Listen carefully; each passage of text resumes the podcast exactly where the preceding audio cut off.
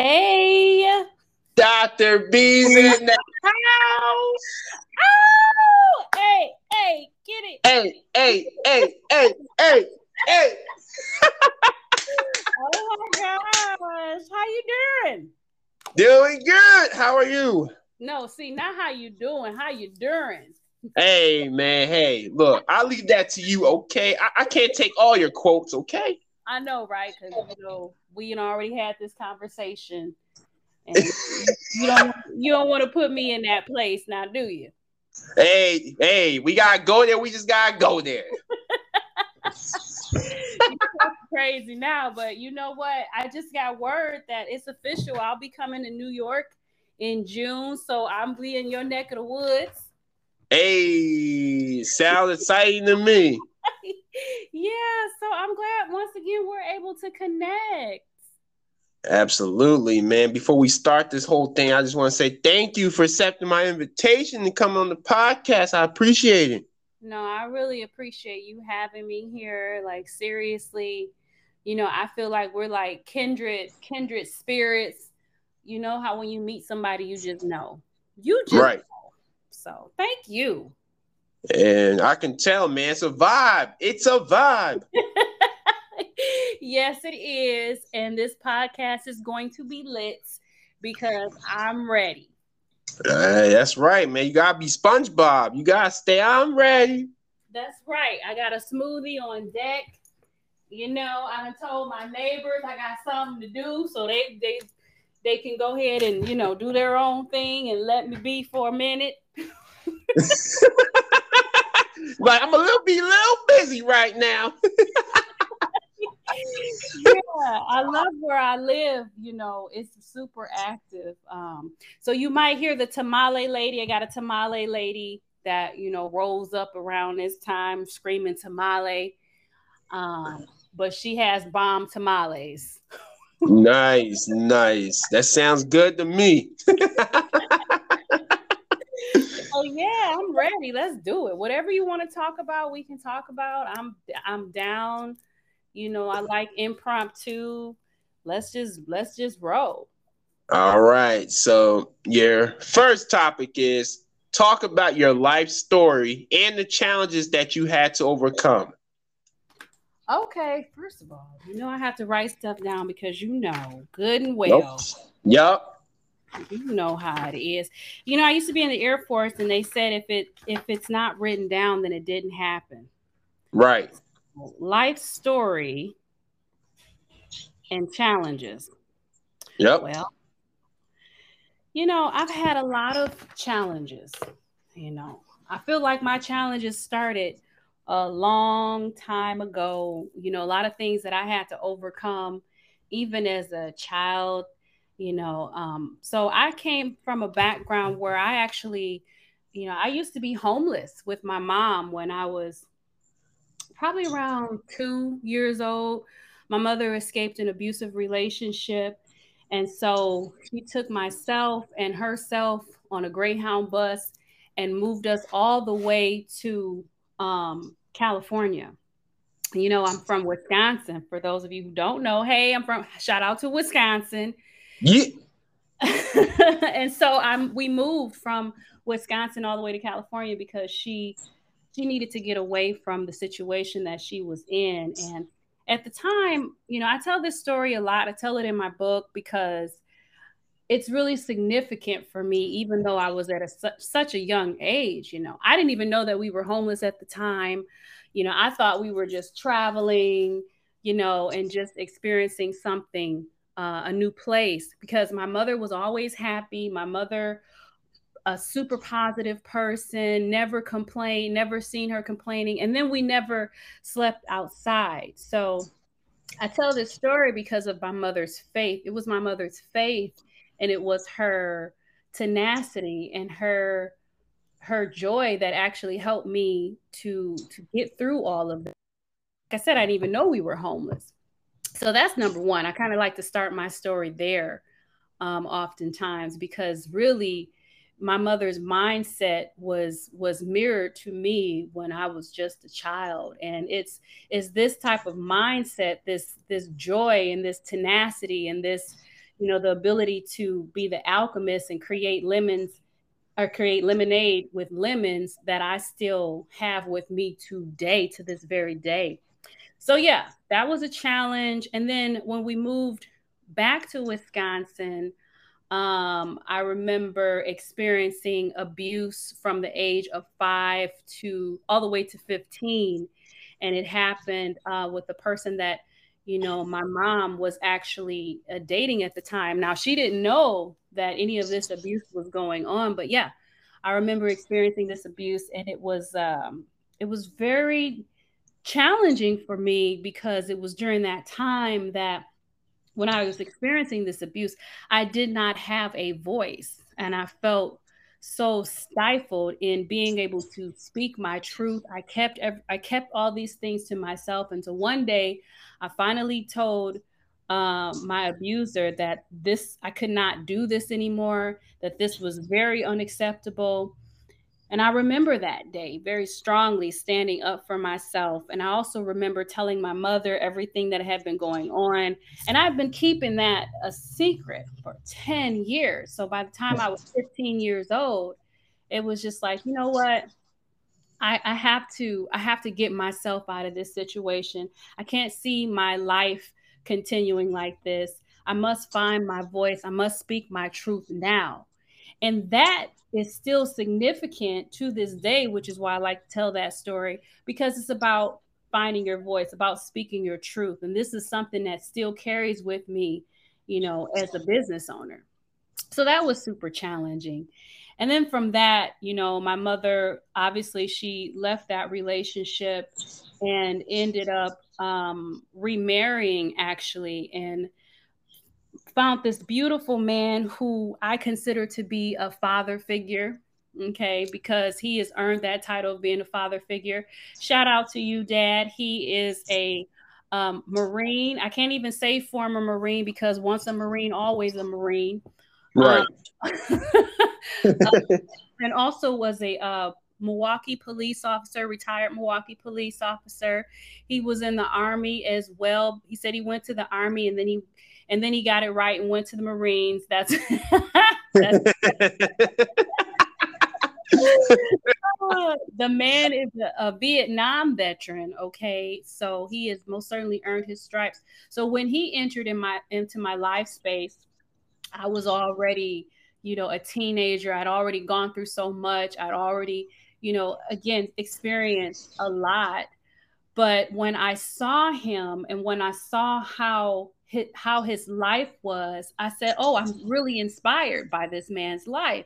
And so that's what encouraged me, actually, to go into the Air Force, okay, and to become a police officer myself. So I've been a police officer twice. I've been in 2 different academies, 2 federal academies, and graduated at the top 10% of my second federal academy. Nice. And this man went to school and became a doctor. And I said, oh, I'm going to do that too.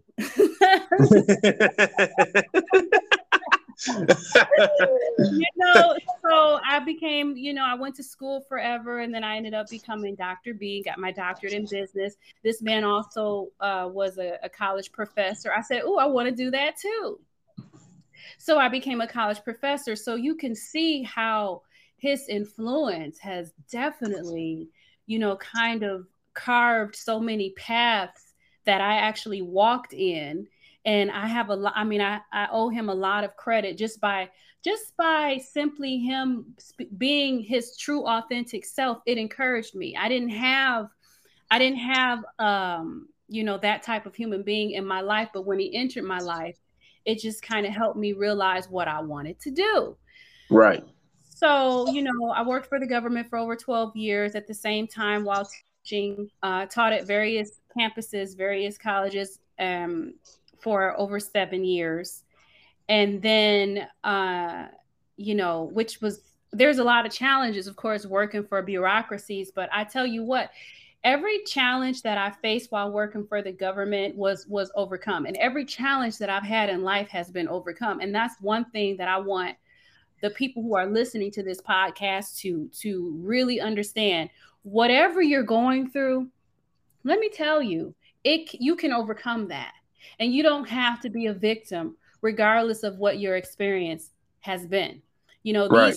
Some of these tragic things that I've talked about, etc., like, you know, the abuse and being homeless and things like that. These are things that actually I have learned to I've realized that these are just, this is a story. This is not who you are. You know, you've had things happen to you, yet that doesn't mean that that's who you are. And at the same time, you can allow these things to make you. You can become the alchemist in your life space. So again, this concept of alchemy has always been around me since, you know, since I was born, basically. So fast forward, I decide that I need to do something different in my life. You know, I'm living in Wisconsin. I'm living on the side of town that I've always wanted to live on, which is the east side. Shout out to the east side of Milwaukee. Okay. Shout out to Milwaukee. You know, people don't talk about Milwaukee, but since the Bucks, you know, have been doing their thing, let me tell you, Milwaukee has a lot of beauty in it, and I need people to know that. So right. So anyway, and everywhere you go, it's all about what you make of it. Anyway, so I'm living on the east side of Milwaukee, and I'm, you know, at the time I had already left the government. I decided I was going to leave the government because my vision superseded where I was. I started my first company in 2007. Let me just backtrack a little bit. Okay. If I may. Yes, go for it.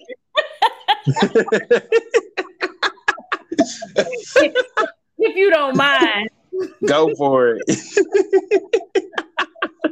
I just need the people to understand that I started my business while I was in a dark place. You understand? Yes, ma'am. Hello, I feel a preaching coming on. Preach, okay. Sister, preach. Okay, because even though I was working for the government, and even though I was working for the colleges, and even though, you know, I had all these things going on, and from the outside looking in, everything was wonderful. But let me tell you, one day my lights got cut off, and yeah. My lights got cut off, and I was sitting in a dark place, and it was because a bill went unpaid.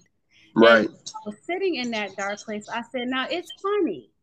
Here I am with this job and this and this, that, but all of a sudden my lights get cut off. And it was at that point that I said, you know what? I got to do something different. I got to do something different. I got to do something more than what I'm doing now. It can't just be me working for somebody else, and it can't just be me living paycheck to paycheck and this, that, and the other thing. This ain't it. No. So I remember I got this letter in the mail, and it was like this company called Stores Online. I don't know if anybody remembers this company. I don't even know if this company exists anymore. This was 100 years ago, but the letter said, hey, business opportunity, and hey, we're having this luncheon and this, that, and the other thing, and blah, or this dinner or whatever. And I'm like, hey, at the time I said, you know what? I'm going to go to this because they're offering a free dinner. And at the time when my lights were out, apparently, and I didn't know this, but apparently you can't cook. No, you can't. You need your light electricity, man. Listen, can I just be real? Yes, that's what you're here for. Can I just be real? I need to tell the people where I've been. Okay? Go for it. So that they understand where I am and why I'm so elated to deliver this message that anything is possible, and it doesn't matter what you're going through. It doesn't matter. You can be in a dark place, and it's in a dark place that your vision will come to you. You understand? So yep. I went to this dinner because I'm like, you know what? I'm tired of eating bean burritos.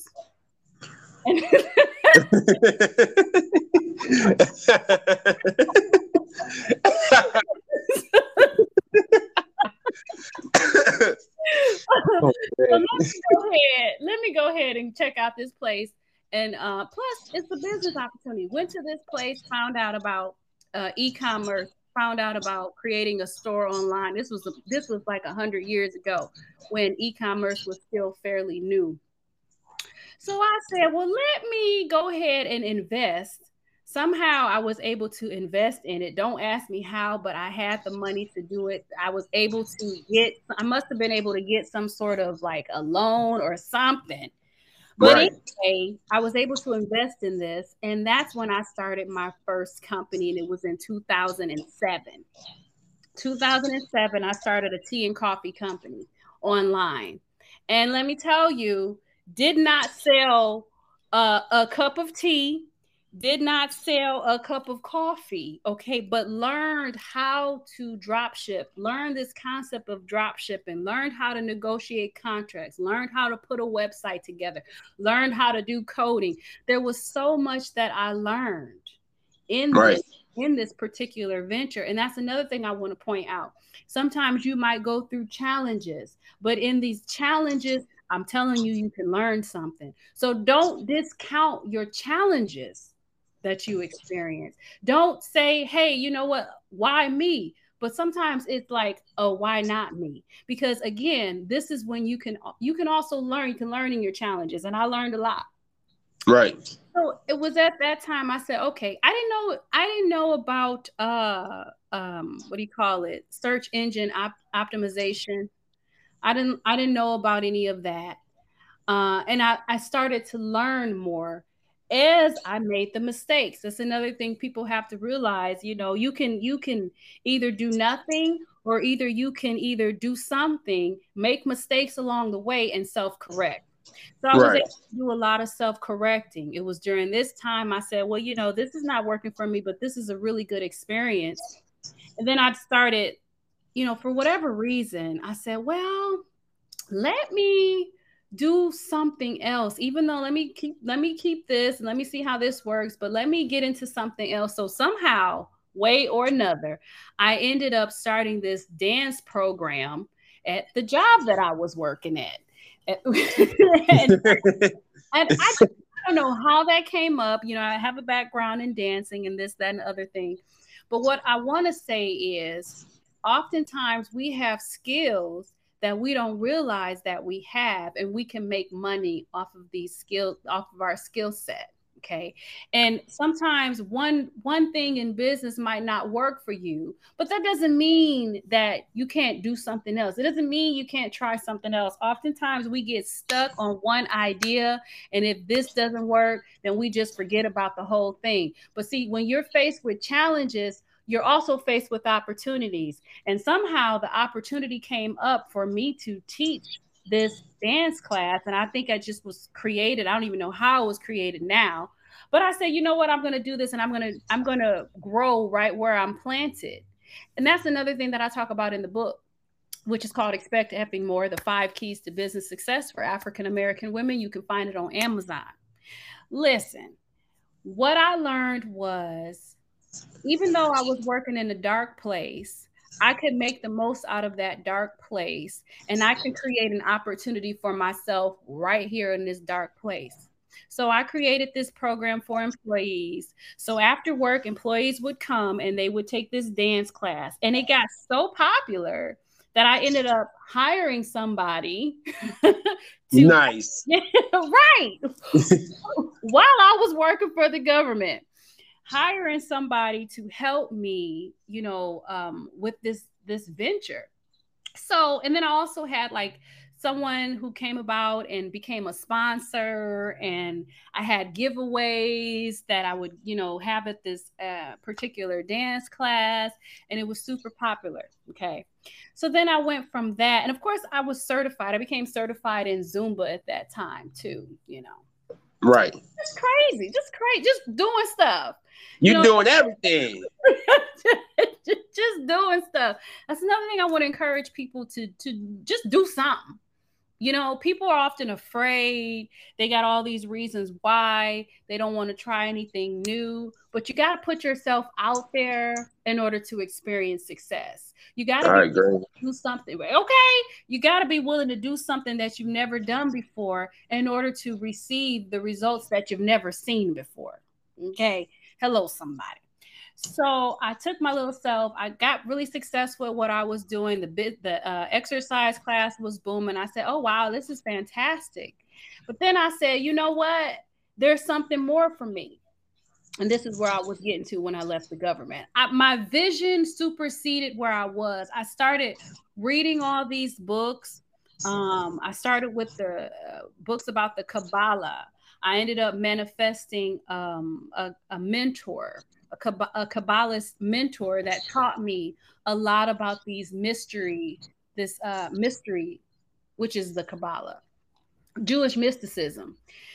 So I got into that and I said, fascinating. Some of the things that they were talking about in this book, and this is by Rav Berg, I think it's called, one of the books is called The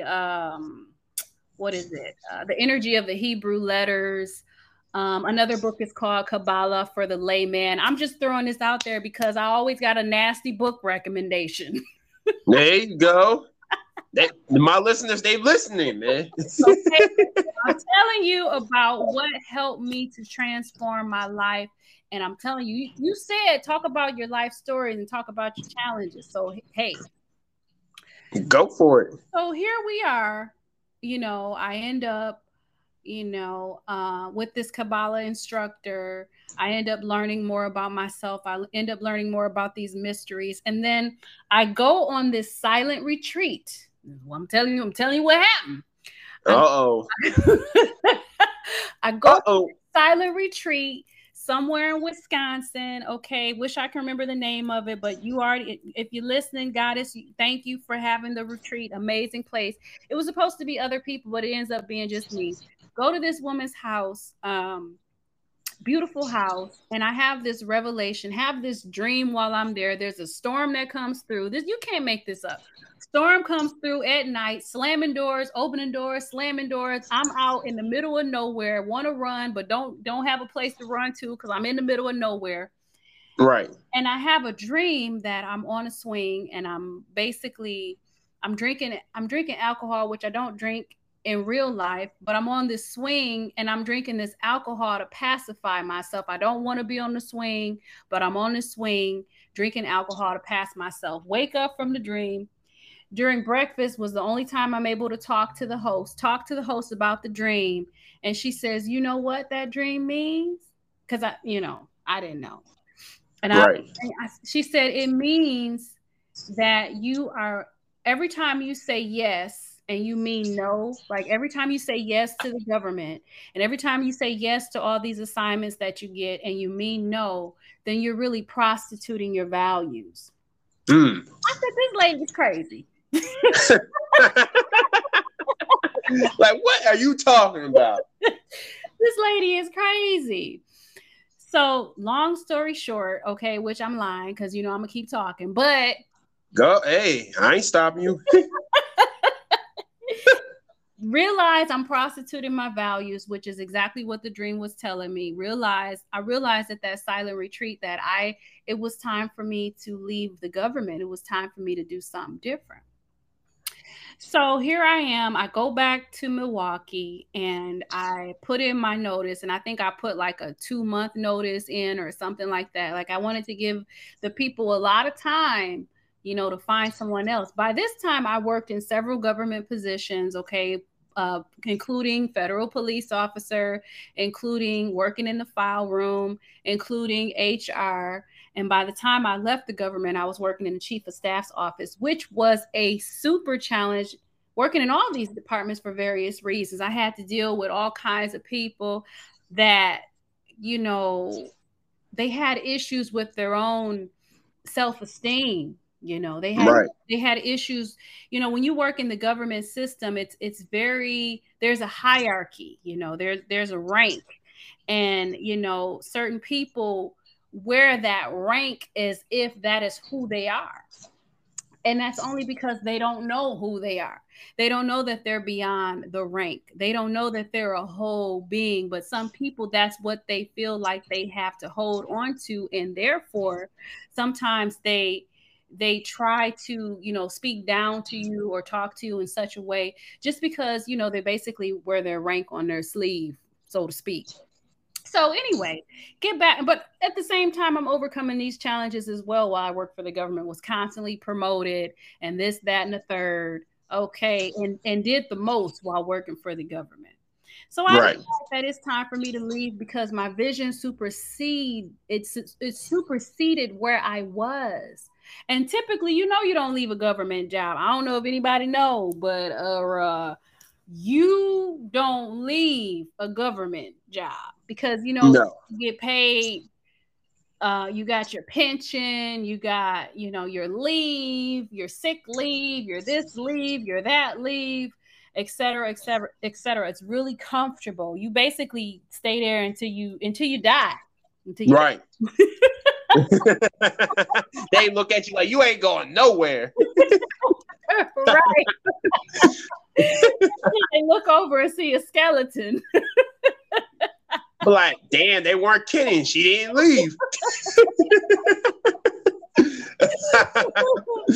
That's funny. That's funny. But one day, I ain't gonna tell you that somebody literally like died. They found somebody dead at their desk at the place that I was.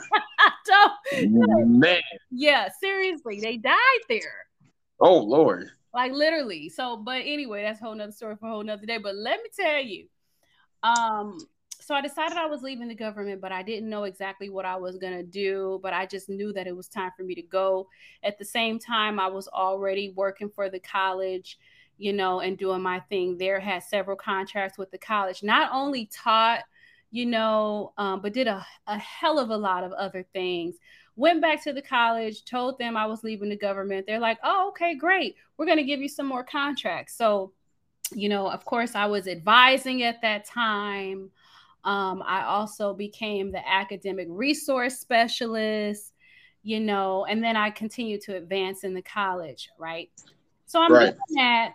And then one day I'm sitting in my car. There's just so much. I had so much. But I got to tell you, so that people really understand that dreams do come true, that when you have a vision for your life, okay, don't discount that vision, write it down, you know, because you never know, eventually it's going to come to you, but you need to know what you want to do. You need to make the vision plain, literally by writing it down. So I remember I was sitting in my car, minding my business, and then something hit me that I wanted to help women. It just hit me out of the blue. It said, you know what? I want to help women. I see myself having this conference for women. I just had this vision all of a sudden. It just came to me. I kid you not. And I saw myself helping women. I said, it's a holistic health company. It's a holistic health conference. I'm doing this and I'm doing that. I have vendors and yeah. And so the next thing I know, I have this holistic health conference in downtown Milwaukee, Wisconsin, okay, with over 100 people, 100 vendors, a fashion show, a keynote speaker, two speakers. One of them was Dr. Joanne Cornwell, who actually, you know, she trademarked the Sister Lock system. Shout out to you. Came to my event as a speaker. I also had, at the time she went by Nubia. I came to the event as a keynote speaker all the way from California. I was able to hire these people, pay these people, and have and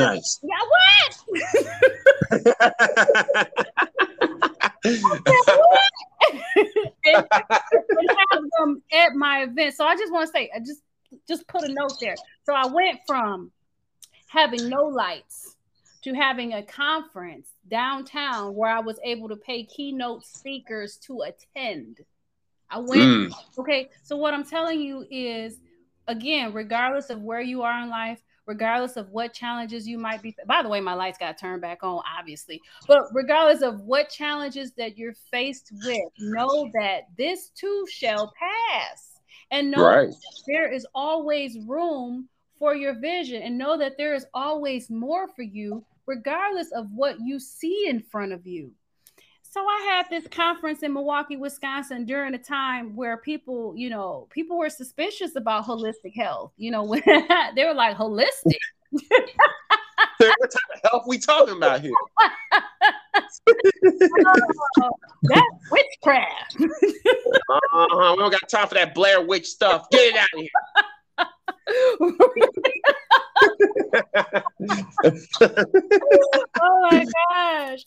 But I wanted to open people up to this. I wanted to open people up to meditation. I wanted to open people up to different concepts that they hadn't heard about. Because when I was teaching, and I started teaching in my early 20s, I was lighting incense in my classroom. I was having the students meditate.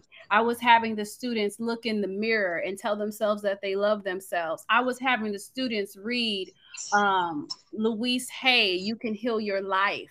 Okay, they told me that I can create curriculum, and I don't know what they told me that for, because honey, oh Lord, it was going down. So anyway, I leave the government. I get deeper into the college that I was working at. I get deeper into my vision, my holistic health company for women. I get deeper into meeting with women and consulting with women. At the same time, you know, I'm still, I was going to school. I went to school up until 2013 when I got my doctorate degree in business. I was researching women business owners and talking to women business owners. That's why I became Dr. Bee, because I did a phenomenological study on African-American women entrepreneurs and their success factors. So yeah, I did a lot of things simultaneously. I want to encourage people to get busy with your vision, to get busy doing those things that mean something to you, to not wait for the perfect opportunity to come, but to simply create the opportunity for yourself. Because you got to. You got to. You can't wait. No, you'll be waiting forever. You turn into a skeleton waiting. So anyway, I leave, I move on, and then finally, I'm on the east side. So this is where I was. This is where I was talking to you about how I was living on the east side of Milwaukee, Wisconsin. I had already done so much. I'd already, you know, gotten into so many different business ventures. And I said, well, what else? What else is for me? I feel like I need to do something more. I want to encourage people, when you feel like you need to do something more, then there is more. And I think that's why the book is called Expect Effing More, because there's always more. So right. I said, well, you know, maybe I can go teach in China. I was actually thinking about going to teach in China, and it was because a friend of mine was teaching English in China. I said, well, maybe I can do that. I put my resume out there. I actually started getting interviews from people in China. I said, well, maybe, nice. I said, well, maybe my ass is going to China. That's right. They're like, Dr. B, come over here now. Exactly. I'm like, okay, this is interesting. I get my passport and all that. And then the universe said, okay, here's what you're going to do. I ended up meeting this guy who actually lived in California, and he and I became friends. And then there was some romantic interest there. And then the next thing you know, he's like, I want you to come visit me in California. And after I did a full background check on him and realized he wasn't batshit crazy, okay, I went ahead and I took a trip to California to meet him. Okay. One thing led to another. Found out he's in the cannabis industry. Didn't know anything about the cannabis industry. But then I said, you know what? This is exciting. I really like him. I really like California. So why don't I take the plunge and move to California? So I ended up moving to California. And when I moved to California, the college that I was working for, they're like, oh, you're moving? Oh, we're going to promote you. Okay. So it's funny, but typically people think that, you know, when you're working for someone else and you move, that they're going to be like, oh, we don't want to be bothered with you. But what had happened was I was promoted, and I was put over like all the campuses and became like an academic resource director over all of the academic resource specialists at all of the campuses. And there were over like 12 campuses at the time. Right. So, yeah. So I was doing that. I was doing promotional modeling too. I've been doing promotional modeling since I was like 16 years old. Okay. Started with the Got Milk campaign. Okay. That's a long time ago. So I was coming to California with all these experiences, found out that One of the companies that I did promotional modeling for, that they were headquartered in California. So when I came to California, I already had a job, several jobs. I already had all this stuff that I was doing. I was coming with my resources. I was coming with my experience. I actually did a promotional event I think the second day that I got here. Went to the promotional event, met the manager. The manager was like, "Oh no, you're a manager. You're going to be promoted." Instantly got promoted when I moved over here. So it's another thing I want to encourage people too. When it's meant for you to do something, okay, oftentimes things will come into alignment, and you simply need to trust that, and you need to walk. And, you know, you might get one breadcrumb, then it's another breadcrumb, but you have to trust yourself. You have to trust your intuition, period and point blank. So went over here, brought my little self over here, was doing all this stuff. Again, working on my business, still had the holistic health company for women and deciding what I wanted to do with that, deciding how I wanted to grow that. And then all of a sudden, you know, the person that I was with romantically, he says, "Hey, you know, the cannabis industry was changing. It was becoming a place where they were attempting to make it more professional." Okay. And so me having a background in business, I said, well, that's interesting, because maybe I can lend some of my business expertise, but I didn't think anything of it. And then all of a sudden, y'all, I got sirens going off. I live near that. I don't know what's going on. That's how it is when you live near downtown. Hey, I mean, I live in the city. So anyway, my friend says, "Hey, I want you to join me in the cannabis space." And he's like, "Would you like to do that?" And I said, "Sure." So I started by trimming the leaves. And then I went from, because he had a grow at the time. I started by trimming the leaves, got personal with the plant. I never smoked cannabis in my life. Okay. At that point, still didn't even understand what all the fuss was about this plant. So started trimming the leaves, started educating myself about the plant, started with the farmers, okay, which is huge. It's huge. And, you know, one thing led to another, got into like doing, what do you call that? Working at, not dispensaries, but working in the delivery area, you know, working around there. And then all of a sudden he's like, "Hey, do you want to open a dispensary, and it's going to be an unlicensed dispensary, and you want to pretend that it's a surf shop up front, but it's a dispensary?" I was like, that sounds crazy. It's like, you should not get me in trouble. I was like, okay, so what? I knew that the parameters were with the unlicensed dispensary, that it wasn't illegal, yet, you know, you could get closed down or whatever, but it wasn't illegal. I'm like, well, you know, that sounds crazy, but I'm going to do it because that's crazy. So so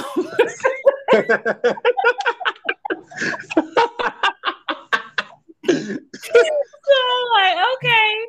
So open this dispensary, this unlicensed dispensary. Okay. And I'm telling you, like, I really learned a lot from that experience. I learned everything I needed to know about, you know, the cannabis. I learned a lot from the patients who were coming in there with all these different issues.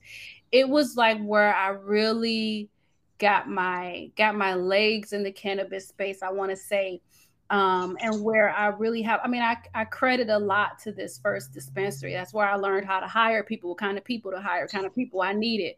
That's where I learned about just the logistics of running a dispensary. And then the next thing I know, of course, you know, that dispensary, you know, was here. It was here and then it was gone because, again, it's unlicensed. So then came an opportunity for me to help launch a licensed dispensary. I said, okay. So then he brought me on board to launch this licensed dispensary. And the owners at the time, they didn't know what to do. All they knew is they wanted a dispensary, and they said they wanted to have the Rolls Royce of dispensaries. Well, one thing led to another. They literally started with a hole in the wall, and my partner at the time, he hired an interior designer to create this lovely dispensary. I wrote the SOP for it. We started with the delivery. There were so many pieces that we did to make this place successful. They opened their doors. They had a line around the corner. I took that dispensary from zero to 2.6 million in 6 months, and from 2.6 million to over 6 million in a year's time frame. Do you hear me? Yeah, I hear you, girl. Preach. This the same little girl from Wisconsin, you see. So again, I want to encourage people that anything is possible, and not to sleep on your dreams, and not to just start, just think again that that's it and that's all, that there's always more for you. So it was while working at this dispensary, everything's booming and things like that. I'm making these people millions, et cetera, et cetera. I start to realize, I have a gift at really creating something out of nothing and helping people to make millions. And this is something that I need to do for my own business. I need to do it for myself. And, and so I said to myself, well, now what am I going to do? So I remember writing this why, like this statement saying something like, I am the #1 CBD business and this, that. And I didn't even know what I was talking about, but I knew that I knew there was something more for me even then, because I wasn't completely satisfied, even though I was doing all these things, but I wanted to do more for myself, because I didn't see the money trickle down to me. And I knew that I was basically a foundational piece to the puzzle. I mean, I was the one that created the SOP. So, having said that, and then I just felt like it was just more, I'm working in a mostly male dominated area at the time. And I wasn't really receiving, like the credit that I felt like I needed to receive, even though I knew I was doing a lot of the work and this, that, and the third, and showing up and making sure my employees were right and making sure the whole team was doing right, educating people from the top to the bottom, making sure my patients are treated with the utmost respect, et cetera, et cetera. Helping people heal all kinds of different things that they had going on. So I said, okay, now what? So I wrote down this statement of what I wanted to do. And then the next thing I'm like, what? It's time for me to branch out. It's time for me to expand my business. And so I left that dispensary. One thing led to another. Friend of mine who is an investor said he wanted to start, get into the cannabis space, was brainstorming, trying to figure out how he was going to do that.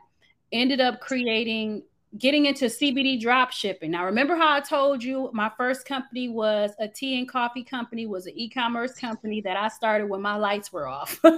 I remember. Trust me. So he decides he wants to do drop shipping. I'm like, that takes me all the way back to 2007. Well, I know at this point, I know what to do and I know what not to do. And it was because of that experience that I had in 2007. So let me tell you, this drop shipping company, where I'm drop shipping CBD, I negotiate the best contract with the best suppliers, because now I know how to do these things like that. I'm even better because I've already made the mistakes in the past. It goes from zero to $5,000. Like I'm making $5,000 in a month. Nice. I'm like, what? Okay, all right. Now, because now I'm looking like, okay, this is really good. Like this is something that I'm a part of. Like this is like my company too. So I end up creating a manual for drop shipping. So now all of a sudden I have a manual on how to do drop shipping, because now I know how to go from zero to $5,000 in drop shipping. I'm like, cool, this is awesome. But then there was more. So I see that my friend, he has, this name, this business name that just rings a tune for me. And it was called Hemp Logica at the time. I said Hemp Logica. Well, that's a CBD company in itself. So my business partner and I, we get together and we decide to create this company called CBD company called Hemp Logica. At this point, we know all about branding. We were already in the cannabis space. We already knew about generating millions, et cetera, et cetera. So we create this company called Hemp Logica, And Hemp Logica goes on to be super successful. I plug into a team that has over 30 people making phone calls for me. I plug into a warehouse that's over 30,000 square feet. I plug into investors. I plug into like the top CBD manufacturers where the contract, even to work with them, you have to be under contract to give them at minimum $30,000 a month. Mm. Right. So I'm connected to these people that have the best of the best. 6 months after starting that CBD company, I had offers to buy out my company for $500,000. Damn. Right. Come on now. I want to tell people that anything is possible. I want to encourage you to follow your dreams, even if you're afraid. Mind you, there are several challenges within anything that you're going to do. I mean, anything you're going to do. But the point is, you have to be willing to make mistakes. You have to be willing to take the challenge. You have to be willing to move forward. You have to be willing to try different things. You have to be willing to say, you know what, one thing doesn't work. Maybe it works up to a certain point and then it stops working. You got to be willing to go with the flow. Part of being a successful business owner is being able to go with the flow. So yeah, had offers to buy out that company. Then I said, wow, okay. So all of a sudden things shift once again for me. And I said, well, now what am I going to do? After this CBD company is super successful, I was given oil with every product that I sold, I was giving oil to children with epilepsy. So the company had a cause. And so now I'm creating businesses that give back in such a major way. Mind you, when I had my holistic health company for women, I was giving back to schools in Ghana, helping them build schools in Ghana. Again, that's what the book is called, Expect Effing More. Because not only can you create a business that benefits you, you can create a business that actually gives back to others. And that's what I teach people how to do. You can create a business that, you know, identifies a need. You can become a change maker simply by being a business owner. You don't have to just be a business owner. You don't have to just, you know, be a run-of-the-mill business owner. You can actually make change in your world. You can make change in your environment. You don't like something, become the change that you want to see. Okay. That's right. All right. So anyway, I said, okay, well, the CBD company went well. You know, I've already helped people generate millions in the cannabis space. I said, okay, so now what? I said, you know what? I want to create a consulting company. So me and my partner end up creating a CBD consulting company, created the first CBD consulting company in the world. And nice. Because I'm like, you know, I'm going to take all these experiences that I have and I'm going to teach other people what I know. I'm going to teach people what I know about branding. Again, you know, working in, you know, coming from a business background, taught several courses on marketing, but then also in being able to apply these things in my own business, knowing what to do, knowing what not to do. I want to teach people all these things. Again, you know, with several companies wanting to buy out your company 6 months after having the program, or excuse me, I got so many different businesses in my head. 6 months after launching your CBD company.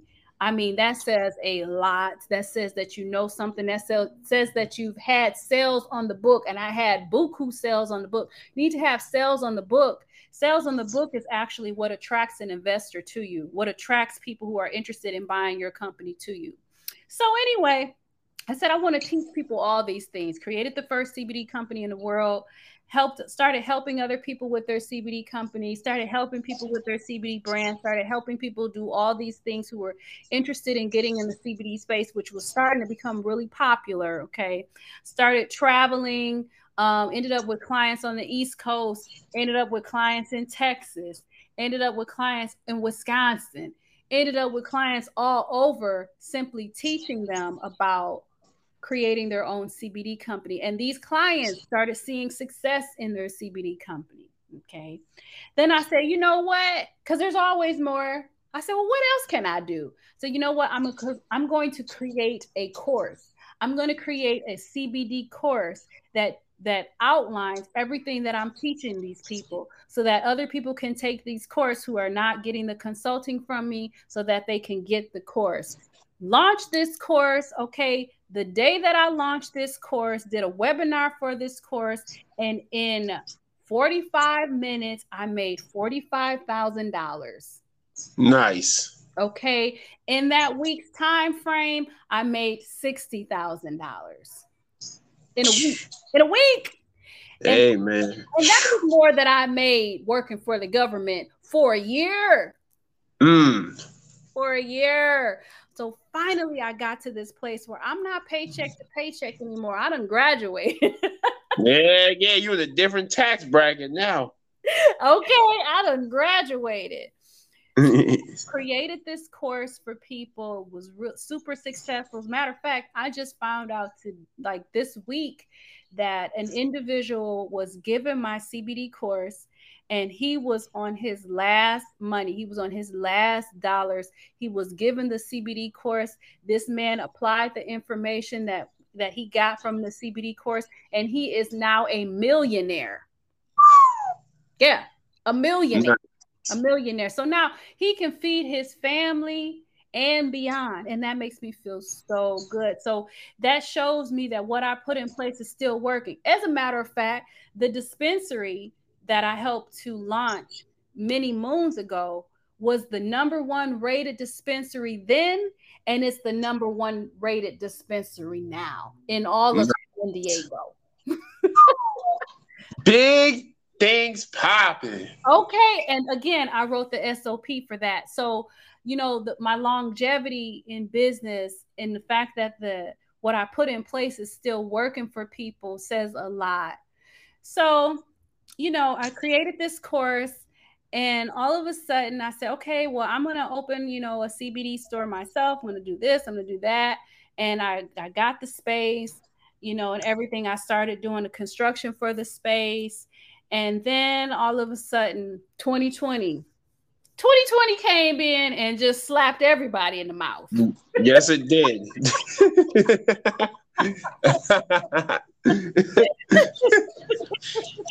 It sure did. It slapped everybody in the bottom lip. And 2020 was like, no, you thought you was going to open that store. And you thought you was going to get started with that. And yeah, you invested in that store. You've been putting money in that store. You got a commercial lease and all that. But guess what you're going to do? You're going to finish writing your book. So I said, okay. I went back to my book that, again, is called Expect Effing More. And I started really finishing it up. I'd already started the process and writing this book, but I was doing so many other things. I kind of put it on the back burner. It took me over a year again to write this book, but 2020 helped me to sit down and finish it. It helped me to finish it because we was at home. Yeah, you can't go outside, do nothing. Right. Nope. Ain't nobody doing nothing. People looking crazy. So I'm like, well, let me finish this book. I end up publishing the book in 2020, and then the next thing you know, I'm on Fox News talking about the book. Nice. And then the next thing you know, it's being promoted through all these other channels, Business Wire and Forbes and all these other places talking about, that I'm sounding the alarm for African-American women business owners, and I'm teaching them how to expect more. So I went from the book. And then I said, of course, I need to create courses because I like to create courses for people so that they really understand the material beyond just reading the book so that they have extra. And then I went from creating the course to creating a licensing program so that people can teach my 5 keys to business success for other people so that in itself is a business opportunity for someone. And then I went from that to, of course, mentoring clients and constantly consulting clients in various businesses. And the next thing you know, one of my clients became like an NFT artist, just out the blue. Now this woman is traveling the world and she's doing Web3 art. Like she's doing her presentations, her virtual art. And then she pulls me into the NFT space as well, because I'm like, that's interesting. And then all of a sudden I'm creating my NFT art. The next thing you know, my art is featured, just was featured at San Diego's first NFT conference. Nice. That's awesome. Just a few weeks ago. And then today I hear that I'm one of the featured speakers at NFT New York, which is in June. Nice. So yeah, that's just a nutshell of what the hell's been going on around here.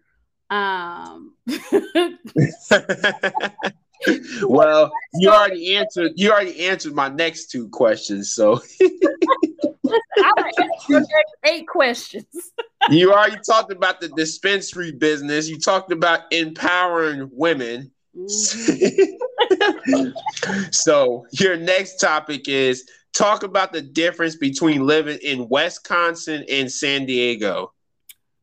Oh, it's like day and night. First of all, okay, I hear the tamale lady coming. You're going to hear her. She has really good lungs. But okay, the difference between Wisconsin and San Diego is that, first of all, Wisconsin has gravy. Okay, we got gravy over there, and San Diego ain't no gravy over here. We like gravy in Wisconsin. We like food that actually sticks to your ribs because it's cold. It's cold right in Wisconsin. I mean, I remember one time it was like 40 below zero. Yeah. And I'm pretty sure that was like my last winter there because I was like, I cannot. And I am not. Another thing too is, you know, oh, here she is. She's really good. Her tamales are good, by the way. Can you hear her? I believe it. And I hear her too. I love living over here because, you know, I get to have this beautiful experience of being in a mostly Mexican. So, and I love that. I love being around different cultures and I love diversity and all that good stuff. So anyway, another thing that's different about Wisconsin is that, you know, we have Lake Michigan, which is beautiful. It's one of the largest lakes. Yet here in San Diego, obviously you have the ocean. And it's just, again, it's another type of beauty. Lake Michigan is beautiful. The ocean is also beautiful.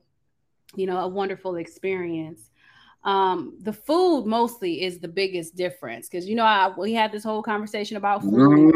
Mm-hmm. Yes, we did. Right. You know, I told you certain things I'm not going to eat in San Diego. I mean, shout out to San Diego, but like certain things I'm not going to eat here, like pizza. I'm not going to do it. I'm not doing it. I'm not going to do it because no. But you have to know what to eat. The Asian food is really good out here from all over the diaspora. The Mexican food is excellent out here. Which is just fantastic. As you can hear, my tamale lady right down the street, like right on cue. Okay. Right on. That's not scripted. No, it's not. Okay. Not scripted at all. But other than that, you know, the people in Wisconsin are amazing and the people in San Diego are amazing. So there's not a difference there. Beautiful, beautiful people everywhere that I go. But I would really say the difference would probably be the food and the weather, you know, right. And people say like the cost of living, you know, of course, is more in San Diego than it would be in Wisconsin. Yeah, I would agree. However, I lived on the east side of Milwaukee. So, you know, there was a high appreciation of living on that side of town as well. So I feel like they say in San Diego, you pay a sun tax. So yeah, that's probably what it is. But I always say that money is a mindset. I've learned how to generate, you know, so much money in my life space by having the right mindset about money. And I've had to tweak things over the years. So I teach people about how to manifest and how to create wealth in their life space. I talk about that in the book as well. Right. I'm just glad that you were able to overcome all the challenges that you've been speaking about throughout this podcast. And God's definitely blessed you. Definitely. Oh, yeah. Yeah. Big time. You know, God is is most certainly important, and has helped me get past all of these things. If it wasn't for, you know, my spirituality, oh my goodness. I mean, I tell you what, it would make things even more challenging for me, but I know that there is a great power, you know, that we have access to. And that power is something that actually lives within us. And we can tap into that at any given time. We can tap into that God power. We can tap into that energy that's within us, and we can manifest and create the life that we want at any given time. That's totally true. It just starts with you.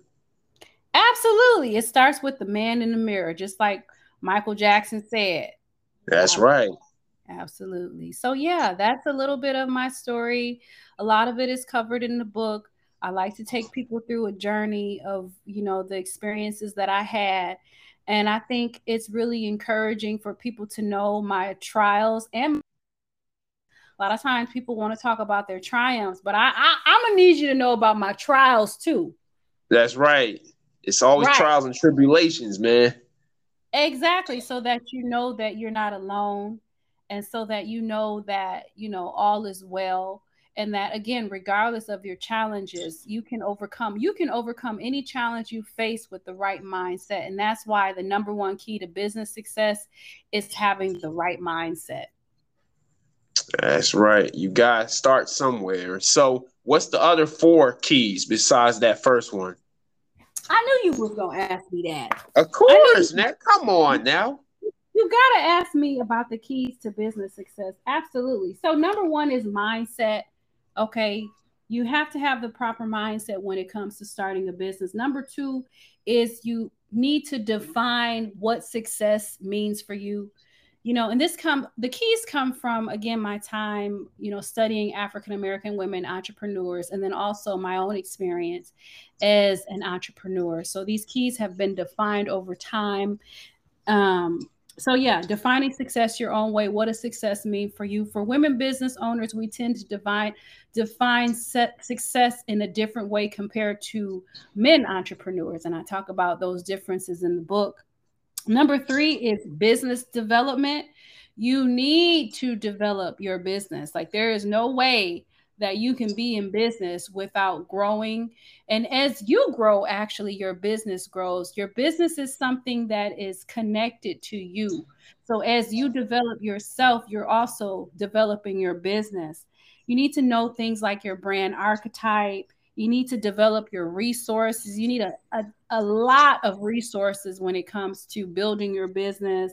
You know, also learning how to grow right where you are. Like I said, how I worked for the government and I started a business, learning how to take the skills and the knowledge and the challenges that you're experiencing right now, learning how to pull the gold out of these things and transferring that to your business. So I have a section in my book called Working Like a CEO While You're an Employee.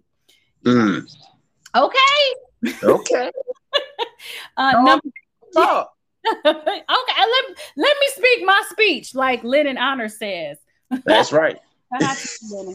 Anyway, and then number four, the fourth key is money matters. Okay, financial wizardry. This is something that I had to learn. This is something I had to develop over time. You know, learning what abundance means. I have a formula that I called AIM, which is abundance, energy, and manifestation. And I talk about what that means in the book. Essentially, you need to know your numbers. You need to change your mindset as it relates to money. You know, when my lights were cut off many moons ago, can I just say that I was in a relationship with somebody that actually that was supposed to be the person that was going to pay the bill, but they didn't pay it. Oh, hell no. Yeah. So again, nope. No, you have to be mindful of the type of people that you're attracting in your life space to begin with. And sometimes you have to rewire how we think about money.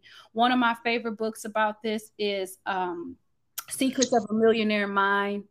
Okay, really good book to help people rewire their mind as it pertains to money. One of my books that I read in my early days when I was transforming my mindset about money, transforming my energy about money.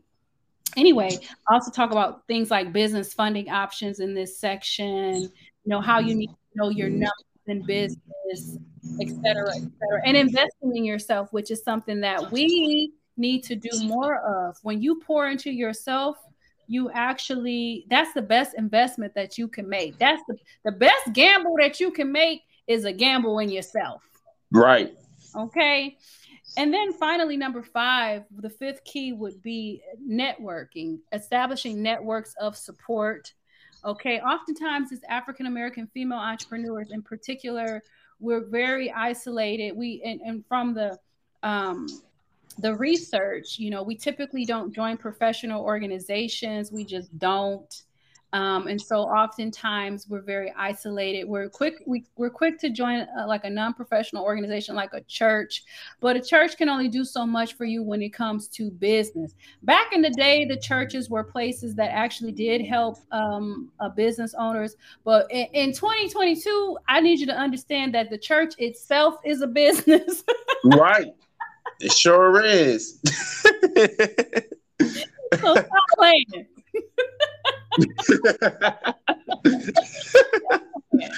So yeah, oftentimes, you know, African-American women business owners are, you know, sometimes they don't get the support from their family. And it's not just African-American women business owners, it's brown women business owners. Sometimes they don't get the support from their families. They're kind of like on their own. They say they want to start a business. Family members like, what you talking about, girl? What you talking about? Stop talking that trash. I want to hear some valuable information. Right, right. You better go and get a job like, you know, your cousin such and such. Right. So I talk about creating networks of support and what that means. Knowing that there are people out there that want to work with you. I think oftentimes, you know, this goes back to mindset. You know, a lot of times African-American women, you know, they can be victimized because of what they currently experience in their reality. And so sometimes that causes them to have a victim mindset. But when you have a victim mindset, it's really challenging for you to pull success to you, attract success to you, because you're already defeated before you even get a chance to even attract anything. And that's why, again, that mindset piece is so important. But yeah, those are the 5 keys to business success. Again, that would be mindset. Okay. Which I just want to say talks about knowing yourself, having knowledge of yourself, and then knowing yourself beyond your skin suit, which is super important. If I could just get on a microphone and just say that 3 times, knowing yourself beyond your skin suit, knowing yourself beyond your skin suit, knowing yourself beyond your skin suit, realizing that you are a whole being out here in these streets. Okay. Right.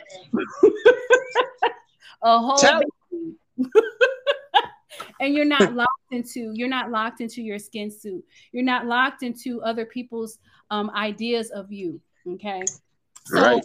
Being accountable, being persistent, having a positive mindset, you know, having confidence, and I talk about ways to cultivate a healthy mindset. So mindset, number 1, defining success your own way, knowing who you want to talk to, knowing who your target audience is, dreaming big in the first place, knowing your reason why you even want to start a business, knowing your why, like why?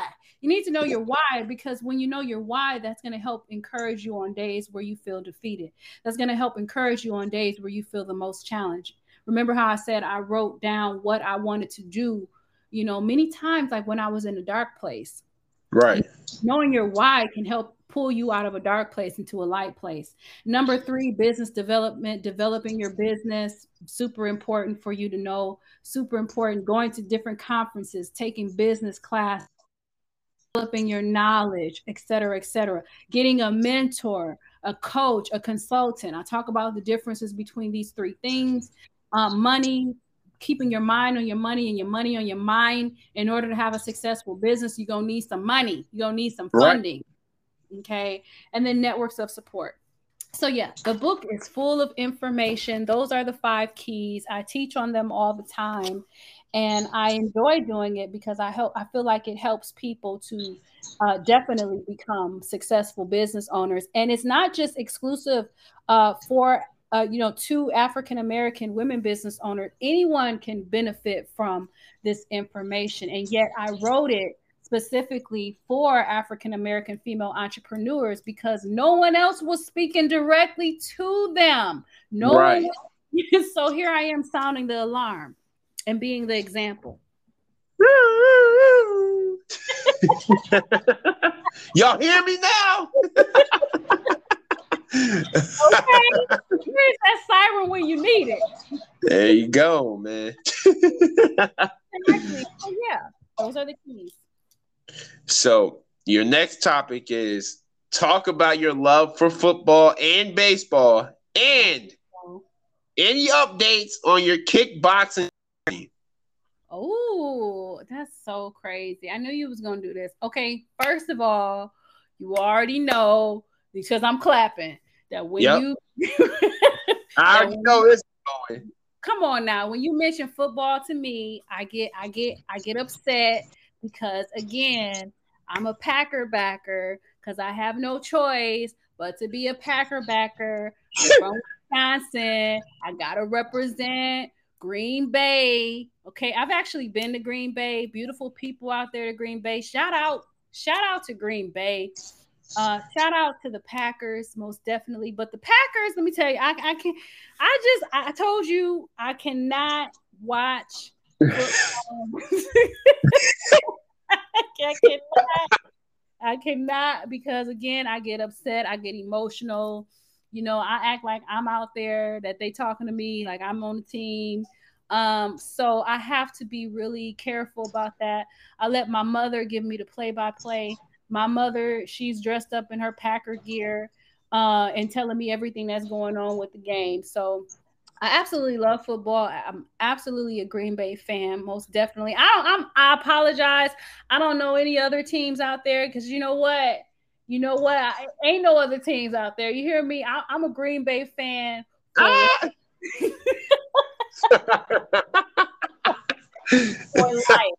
For life. I don't care if I move to Spain. I'm still going to be talking about some Green Bay Packers. So I'm of course. That's just the way it is. I can't help myself. And yeah. But baseball, I love baseball because for me, baseball is super relaxing to watch. It's relaxing to watch and it's relaxing to listen to on the radio. I don't know why that is, but it's a game that I can really get into. I like going to the stadium. We have a really nice baseball stadium here. I think it's the Padres or something like that.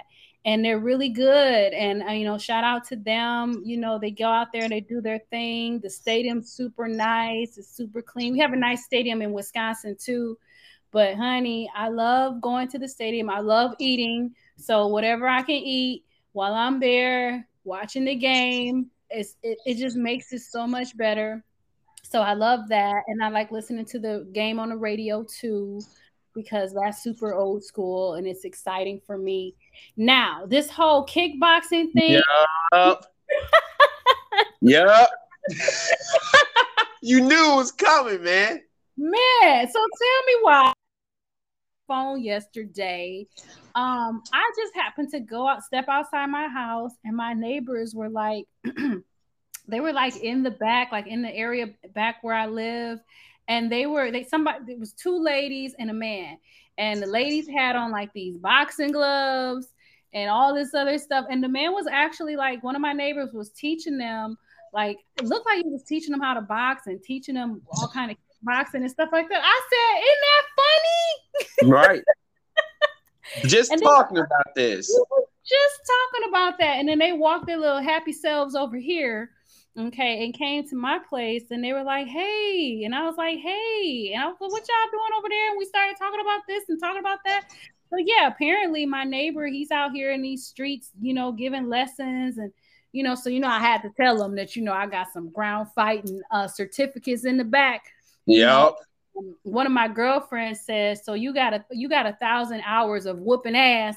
But anyway.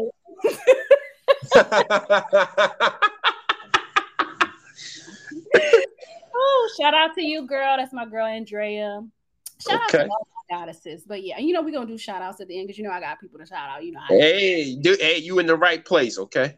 You know how we do. You know we gotta shout out Pookie and Ray Ray and all that. You, Big Steve and all them.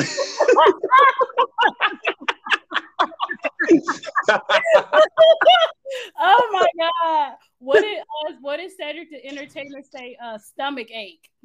Yes, yes, yes, indeed. Oh man, I'm kidding, but yeah. He's apparently my neighbor. He gives lessons, and one of the ladies is into kickboxing too. So I'm like, So I'm gonna talk a little bit more to my neighbor and see what he's talking about, you know. But they told me it looks like you can come out here and give us lessons, and I was like, yeah, yes I can. Mm-hmm. Yeah, yes you can. You will put the paws and feet on. Right? Don't do it. You know, and it's like, you know, I don't want to be that person, but sometimes you got to work out your aggression. And I think kickboxing is definitely the way to do it, the way to exercise, and the way to kind of just, you know, release. As a business owner, you got to have things in place that help you to release. And I feel like, you know, getting physical and that physical activity is super important. I mean, you told me you go to the gym every day. I went early. I went on my lunch break today. It was my leg day. Come on now. Oh, it's leg day again? Yeah, man. Yep. Wow. That's what I'm talking about. So yeah, I mean, you know how important that physical activity is. It's definitely important as you run a business, because it helps you to stay healthy, and your health really is your wealth ultimately. Right. Mm-hmm. So yeah. I'm still looking into the kickboxing. I'm going to let you know my first day when I actually sign up somewhere. And then, you know, when I come to the East Coast in June. Oh, boy. Just don't kill nobody. Please don't kill nobody. Yeah, we can hit the mat. You understand? Because, you know, I ain't never scared. I'm going to tell you right now, I'm not. Okay. I'm up for a match. You understand? I'll put these locks back. You understand? Uh-oh. I tie this hair up. She's like, I ain't playing. I'm not playing around. It's gonna get real serious. Don't do. Ain't gonna be no smiling. Don't play with me. Oh boy, trouble. Exactly. But yeah, you know, I love staying fit. I like to dance too. We talked about that. Yes. Mm-hmm. Dancing is a sport for me. I've been a dancer all my life, been involved with several dance companies, danced professionally, signed autographs, traveled. Latest NFT project is a music video. Hired a choreographer to do the dance piece. Shout out to you, Lindsay. Lindsay is a beast, girl. I was just in LA with her. We're working on another piece right now. Dance is life. Dance is life for me. And it is my sport, you know, that I'm 1000% active in. And it's a part of my soul. It really is. And that's all dance genres. I don't discriminate. Bachata, merengue, salsa, mambo, cumbia, West African dances, cuckoo, manjani. Listen, I don't matter what it is, ballet, belly dance. Yeah, come on now, just dance. That's it. Just like the video game, just dance, man. Exactly. Just move. It's anything that any movement you can do, you know, is super important to your well-being, you know. Absolutely. That's right. You don't want to be a couch potato, be unhealthy. You got to move around, exercise, especially as you get older. It's important. Right. Exactly. I mean, you know, out here in San Diego, I mean, I don't know if people age. I don't think people age because, you know, you got people who everybody's active. People are in the sun. People are moving around. It doesn't matter what age people are. They out here. You know, they're on bikes, they're walking it by the ocean. You know, people stay active because, you know, it's really about, you know, having a good quality of life. And the more you're active, you know, the more I feel like you will, because it helps your entire well-being. It helps you mentally, it helps you physically, it helps you emotionally. You know, this is very important for your well-being.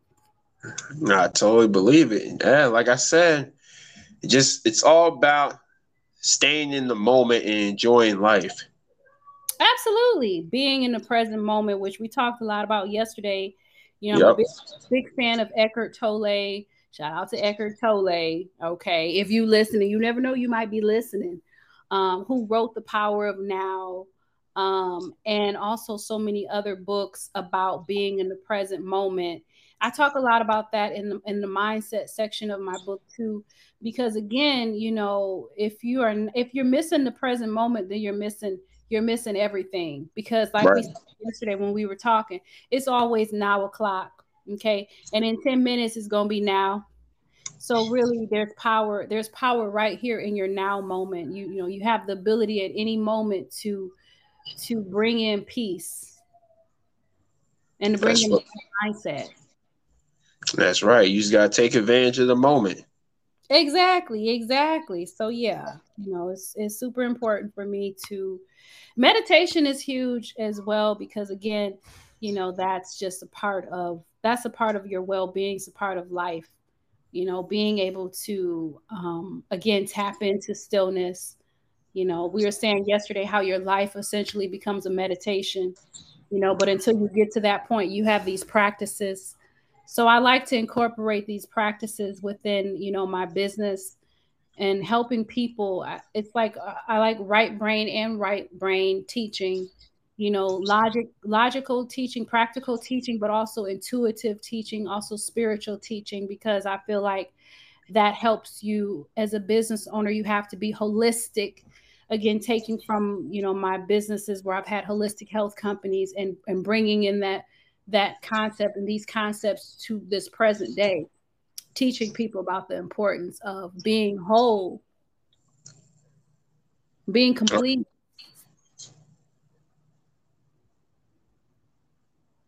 What you getting ready? Yeah. No, I hear you. You were going in and out for a second. You're good. I was? Am I good? Yeah, you're good. Okay, good. Yeah. I was just talking about how it's important to be whole, you know, be holistic. And I like to teach people about right brain and left brain thinking, because it helps you mentally and physically and spiritually, you know, you want to be a whole business owner. So you need to learn how to be holistic. Mm-hmm. Amen to that. Mm-hmm.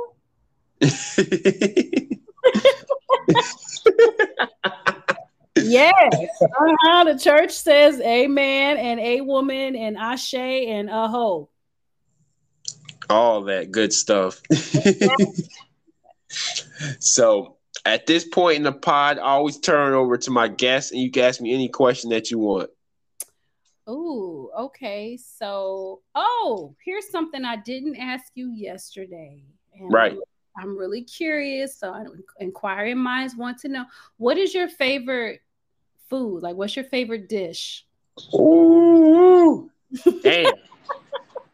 Sheesh. So it's a tie between Italian and Mexican food for me, man. Oh yeah. Yeah, man. Yes. Like I like to eat from the Olive Garden, the tour to Italy with the chicken parm and lasagna. And the noodles. Whew. Now you talking my language. Yeah, and then Mexican, I like to eat the chicken enchilada. Oh yes. Yep. Yes. Yeah, well, you're gonna have to come out to San Diego, because the Mexican food over here make you want to slap somebody. Okay. Okay, the only other place where you're getting better Mexican food is across the border in Mexico. It ain't nothing but a hop, skip, and a jump. And we can go over there too. Listen. If the taco shop, if it ain't outside, that ain't it. Nope, not at all. If it ain't like a hole in the wall, like, nah, I can't do it. If the chairs ain't matching, then that's the spot. If the chairs are matching, that ain't it. If everything is looking like, you know, too pristine, that ain't it. You need to go to a place that looks like somebody's living room, because that's when you know the food is gonna be off the chain.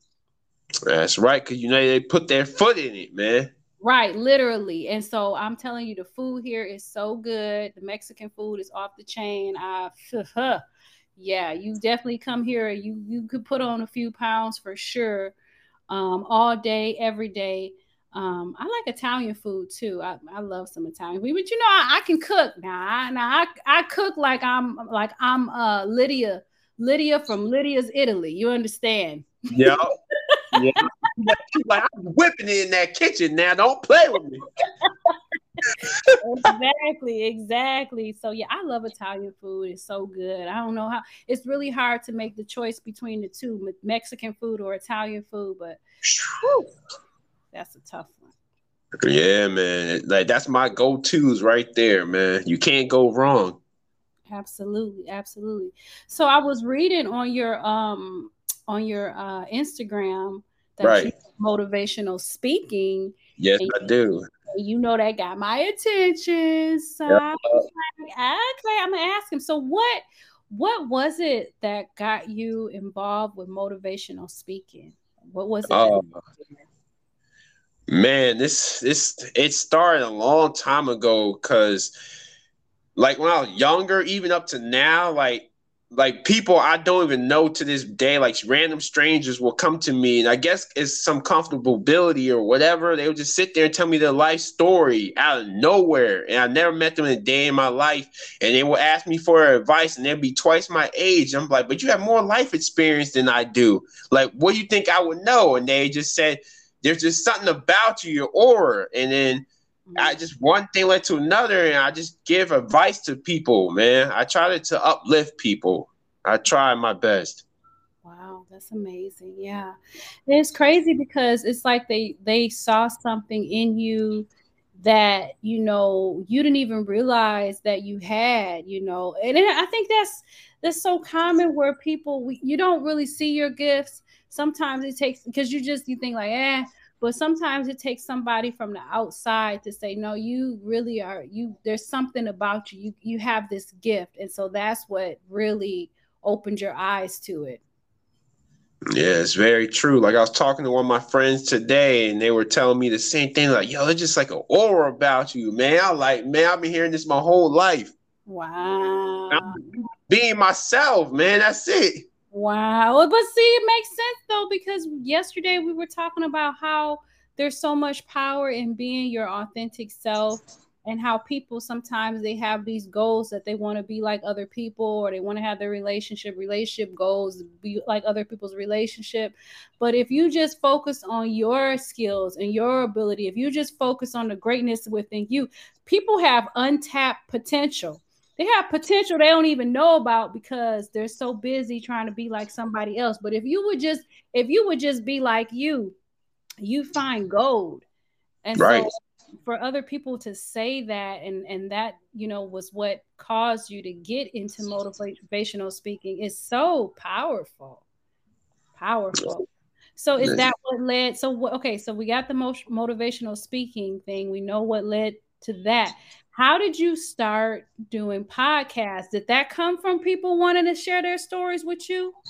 Oh, man, that's the number one question everybody asks when they come on here. So that started out as just a hobby, honestly. Like, I would just interview like some of my friends, just like a test run to see how I would be. And I had fun doing it. And then over time, I'll listen to different podcasts, whether it has to do with sports, finance, business, whatever's going on. I would just listen to it, try to soak up much information as I can. So over time, I would just start inviting people on as guests, just to get to know people from different walks of life, from around the globe, man. And I just started falling in love with it the more and more I did it. So. Wow. That's amazing.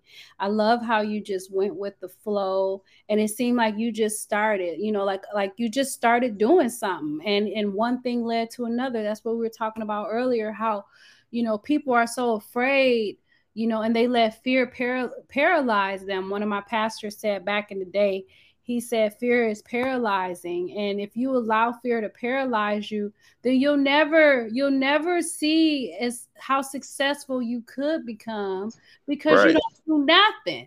That's why I encourage people to do something, because at least if you're doing something, then you headed in the right direction. I totally agree. Get started. Just start where you are. You say you started with your friends. I mean, it's like, okay, sometimes people want to wait till they have the perfect scenario to start something, but ain't no perfect scenario. No, nothing in history that was great started off perfectly. Like, you had to do some trials and errors, man, pretty much before you got to where your destination was. Exactly. I started and my lights were off. So don't even go there. Yep, pretty much.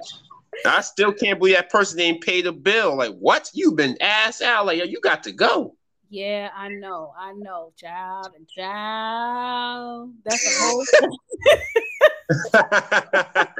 That's a whole story for a whole day. But you know what? Again, it's like you have to be mindful of, you know, the energy that you bring into your life space, and really be, you know, some ways protective of your aura and protective of your energy. And, you know, you attract the right people in your life space when you raise your vibration, and when you know, you come out of dark places, then you start attracting more light. And when you make a decision that you're not going to be an enabler, when you make a decision that, you know, you're going to invite the right people in your life, then things change for you. And that's one thing that I experienced. You know, the more that I raised my vibration and the more I started speaking my truth, the more I started attracting the right people in my life space, the more I started attracting people in my life space who did have money, who were responsible, who were millionaires, and then billionaires. So it's like, you know, we get to choose who we have in our life space simply by transforming ourselves.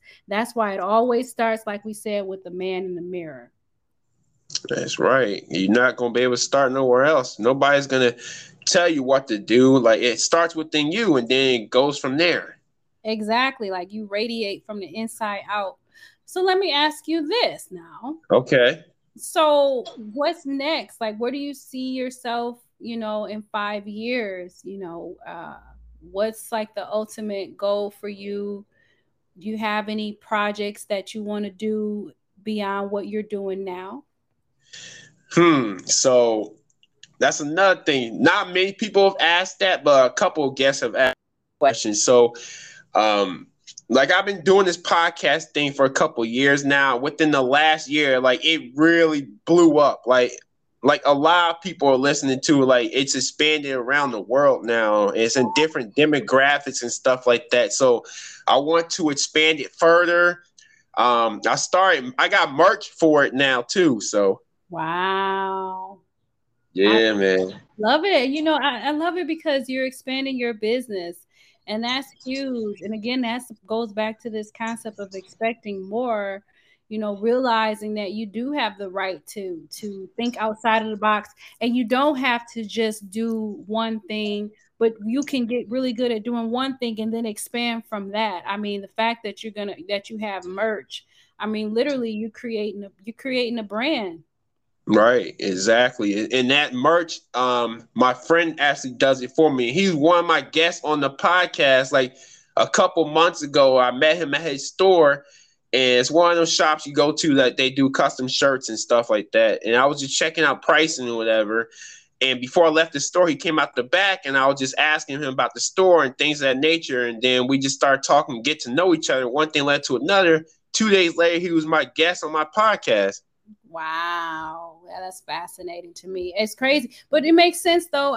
You know, one of my mentors that I have right now, I was a guest on her podcast, and then all of a sudden this woman became my mentor. There you go. You never know. It's all about timing. It's all about timing. Yep. And it's just the relationships that you create with people. That's like the most important thing. But yeah, this woman, her podcast is amazing. And she, I remember she created a podcast in the past, and I feel like she sold it. Like, so she has experience building podcasts and actually selling them. So this, So this goes back to this idea of creating a business to sell, which is fascinating. So ultimately, if you have a brand and you have a business that's generating money, again, it's going to be attractive for investors who are interested in buying your company. I mean, it's just, so the fact that you have merch and the fact that you're building on your business, I mean, it's fantastic. It really is. Plus, you said the key thing that I always like to hear, fun. It's fun. Yeah, man, I definitely had a good time. I enjoy it, man. It's I look forward to every time I do an episode, man. And then I have a side thing that I do is called like the top 10 dumb moments in people in history. I record that every Sunday night. Like I just cut loose. And I talk about the top 10 moments in history, whether it's recently, if somebody did something dumb recent or in history, I talk about it. Yeah. I got to tune in for that because people always doing dumb stuff. So how do you decide which one is the top 10? That must be tough. Yeah. Throughout the week, I'll be thinking about, like, I'll be searching on the internet and stuff like that. And I'll just read a story. I'm like, are you really kidding me? This person really do this? Yeah. Okay, give me one. Now you don't. Yeah, you know you got to give me at least one story. Yeah. So, a couple weeks ago, this husband and wife who are like their early 60s, whatever. The wife made her husband some coffee, and he didn't like the taste of it. He complained, but I feel like it was a deep-rooted problem than what was going on. I think it was something that's built up over time. So what happened was she tried to drink some bleach to kill herself. So in the process of her husband trying to stop her from doing that, she's turned around and stabbed him to death. What? Yes. This started all over because he didn't like how she made the coffee. Get out of here. I can't make this up, man. That's the craziest thing I've ever heard. Yes, I talked about this last Sunday. Oh my gosh, like just over some coffee. How you go from not liking coffee to drinking bleach? Yeah, he was trying to stop her from drinking bleach, and I feel like it's deeply rooted. Like, who tries to kill somebody? I'm like, this son had years of frustration. Son had to build up to this moment. Right, like what the hell? How do you go from, oh, you don't like your coffee? Oh, well, I guess I'll just go get a cup of bleach. And then there was another woman. I think it was down south or something like that. She snapped at Little Caesars drive-thru because they ran out of crazy breadsticks. And she ended up cussing out the teenager as a black boy and called him the N-word and slapped him in the face. What? Nah, yes. Crazy. Over some bread? Yes, over breadsticks because the restaurant ran out of breadstick. It happened. So she snapped. Wow, that's crazy. So what happened? What happened to the man? What happened? So the boy, surprisingly, the teenager stayed calm. Like he didn't snap or nothing. Like he was real calm, but the woman obviously got charged with some charges and went to jail for it. It was an older woman. I think she's like in her 60s or 70s. People out here losing their mind in these streets. Yeah, man. I talk all type of stuff, man. If I come across it, I talk about it. I just let loose. There's really no filter on there. So no, it ain't no filter because people done lost their filter with the stories that you got to report on. So yeah, man. So that's every Sunday. Every Sunday I do it, man. Wow. Okay, so you do it. You have a podcast on it. Yeah, it's separate from this. It's like a branch from my main podcast. I like that. Yeah, people need to hear about these stories. It's kind of like a word of caution. Like, be careful out here in these streets, because boy, people crazy over some breadsticks. Yeah, man. Then I have one more to tell you. So there's this woman who's a teacher down in Louisiana. She went to jail. She got charged for several counts of different charges, including, get this, giving her own class, cupcakes filled with semen in it. Oh, no. I think I heard about that. I was so disgusted. Yeah, and then her husband got charged with child pornography. It was insane. I heard about that. And when I heard about that, I was just like, why? Yep. And I was like, who? And I was like, what? And I was like, how? Yes, yes. It really happened, man. That's crazy. These people out here, like, what possesses a person to do something so vile? And what possesses a person to take advantage of children? And then you're a teacher on top of that. It's just right. Like, how disrespectful. Like, what kind of teacher? You don't need to be around nobody kids. I hope they don't have kids of their own. Like, seriously? Nah, I don't think so. But yeah, they're doing some serious jail time, her and her husband. So yeah, they need to be under the jail. Pretty much. But these are some of the crazy stories I come across during the week. I'll be at work just sitting there thinking about this stuff. I'm like, yo, this is nuts. I got to talk about this. Oh, wow. That's crazy. And then, you know what? You always going to have something to report on, because I tell you, as long as people are being crazy, I mean, and it just seems, does it seem like things have gotten worse for people? You seem like people are crazier, or what do you think? I think with the pandemic hit, I think things have actually gotten worse. Yeah. It's gotten way worse. Wow, that's something else. I tell you what, that's why people need meditation and they need some healing. And they need some holy water. Yeah, but they need some of that Dr. Bee healing. That's what they need. Okay, I'll bring my sage. They need some sage. They need some child. Wow. Wow. Yep. I have to tune into that podcast. I can see myself saying wow so many times, because it just amazes me the things that people do. Some of the things that people do, just like, what? Why? Why? Yeah, no lie, man. So I this episode be 106 episodes of this, and then that's 14 episodes of itself. So wow. Yeah. I mean, it's crazy. It really is. So you've been busy doing this. That's good. Yes. Really good. I'm glad. I'm glad that you have another podcast that's branched out and talking about something completely different, because it's also interesting and it reaches another type of audience. Right, man. I thought about that out of nowhere one night. I was just sitting there watching TV. I'm like, it's time to branch this out. Exactly. You listen to your intuition. I love that. But that's how a lot of brilliant business ideas are created, right in the middle of, you just get this idea that just comes to you, and then you act on it, and then you never know what it's going to lead to. That's why, I encourage people to do something. That's right. Like, I hear people just tell me they enjoy it, man. I'm like, yo, I just cut loose and just say it like it is. I'm giving my thoughts about the situation. I like that. Yeah. I like that. But people like realness, because we live in a world now where everything, you can't say this and you can't say that and this, that, and the third. But when you can actually cut loose, people like, yeah, hell yeah. They appreciate it. Yeah, this is mild compared to that. I go crazy over there. So I know you go crazy. I'm gonna have to go listen. Yeah. You go crazy. You got to have a place where you can just go off. Yeah, man. I definitely do that, man. Definitely. You have a ball listening to it. Yeah, I know I am, because I like it real. And I that's what I want most definitely. True that. So let me know when you're ready to do my shout outs. Hey, man, so we're rolling right into that. I was going to say, did you have any last advice you want to give to the listeners? Do you have anything new coming up? Do you want to promote your social handles? What you got? Whew, child. Okay, number one, I want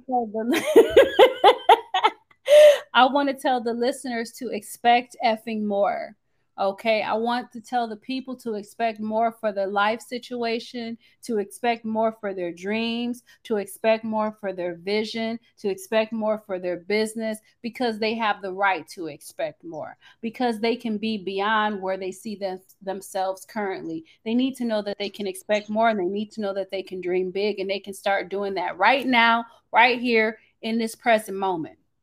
That we are no different from them. We're simply people that acted out of our vision. We're simply people that decided to apply our vision in this real world, and they can do the same thing. That's number one. Number two, follow me. Make sure you follow me on Twitter. I'm Goddess Moon. Okay, Goddess Moon. Follow me on Twitter. On Instagram, I'm Dr. Bee Speaks. Okay, YouTube, Dr. Bee Speaks. Make sure you are following me because I'm always doing some shit. Let me tell you, I'm getting ready to be a speaker at NFT NYC in June. Looking forward to that. Okay, shout out to the people over there. I want to give a shout out to my goddess creatress who is doing her thing. Also a person that I mentor and a person that helps me as well in the NFT world. Love her. Okay. I want to give a shout out to my whole gang. Okay. The people, Andrea, Ruth. Okay. I want to give a shout out to Izzy, that's my girl. Her nickname is Izzy. Okay. I want to give a shout out to who am I missing? Your mama. My parents. Okay.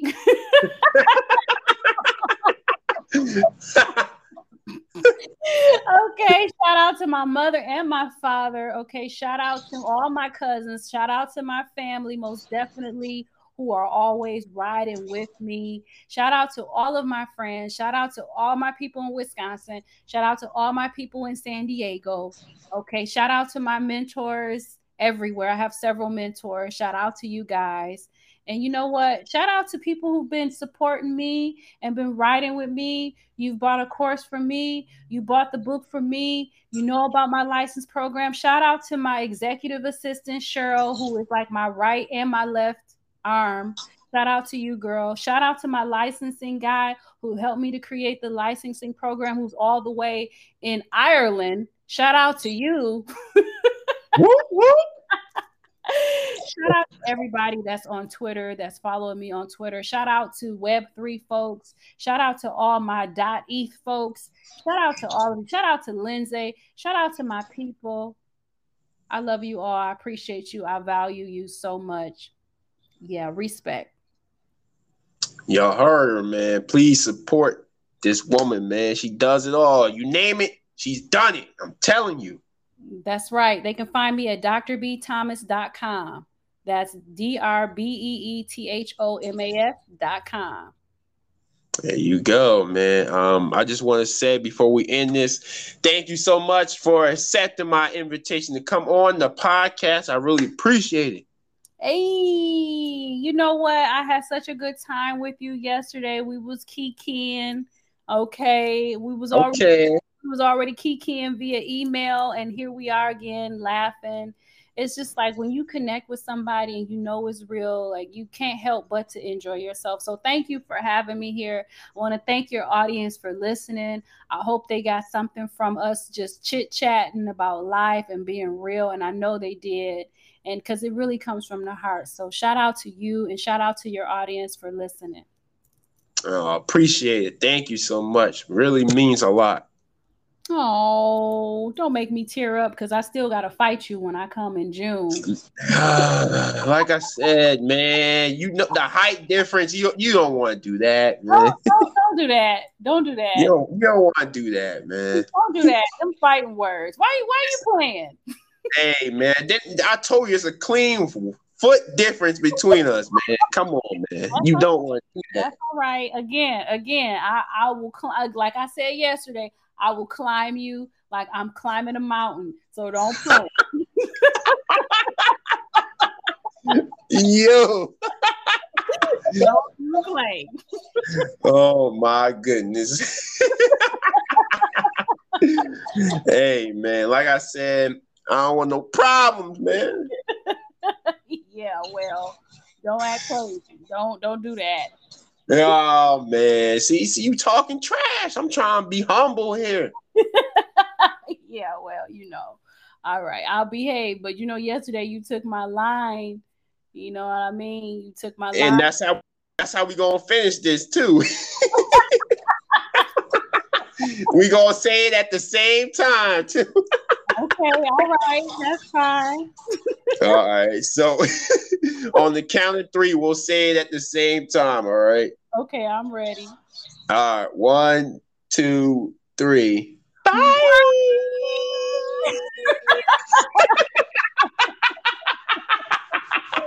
you praying. Ooh, I'm gonna get you.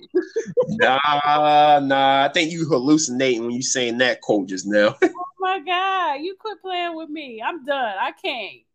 Hey man, hey! You starting the trouble, man. You starting, okay? No, it's my fault, but really, I really appreciate you, and I got love for you already. I feel like I've known you all my life.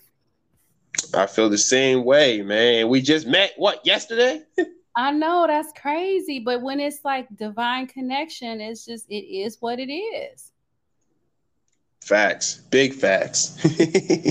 But I'll see you when I come on the East Coast in June. We'll make some connections. And, of course, you have your people call my people. Yeah, all that good stuff. Well, I am my own people. I'm my own brand myself. So exactly. So you hit me up. I will do it direct. We'll do it old school. That sounds good to me. Exactly. Well, you take care of yourself. God bless, and please stay out of trouble. Okay, well, I'm gonna make sure I'm in trouble, and you be blessed too. And thank you so much. I knew that was coming. Why did I even say this? Right. You've been in trouble. I mean, what we doing here? You are too much, man. You're too much. I know, but I love you, and I'll chat with you soon. All right, love you too. You take care. Okay, you too. Bye. All right. Later.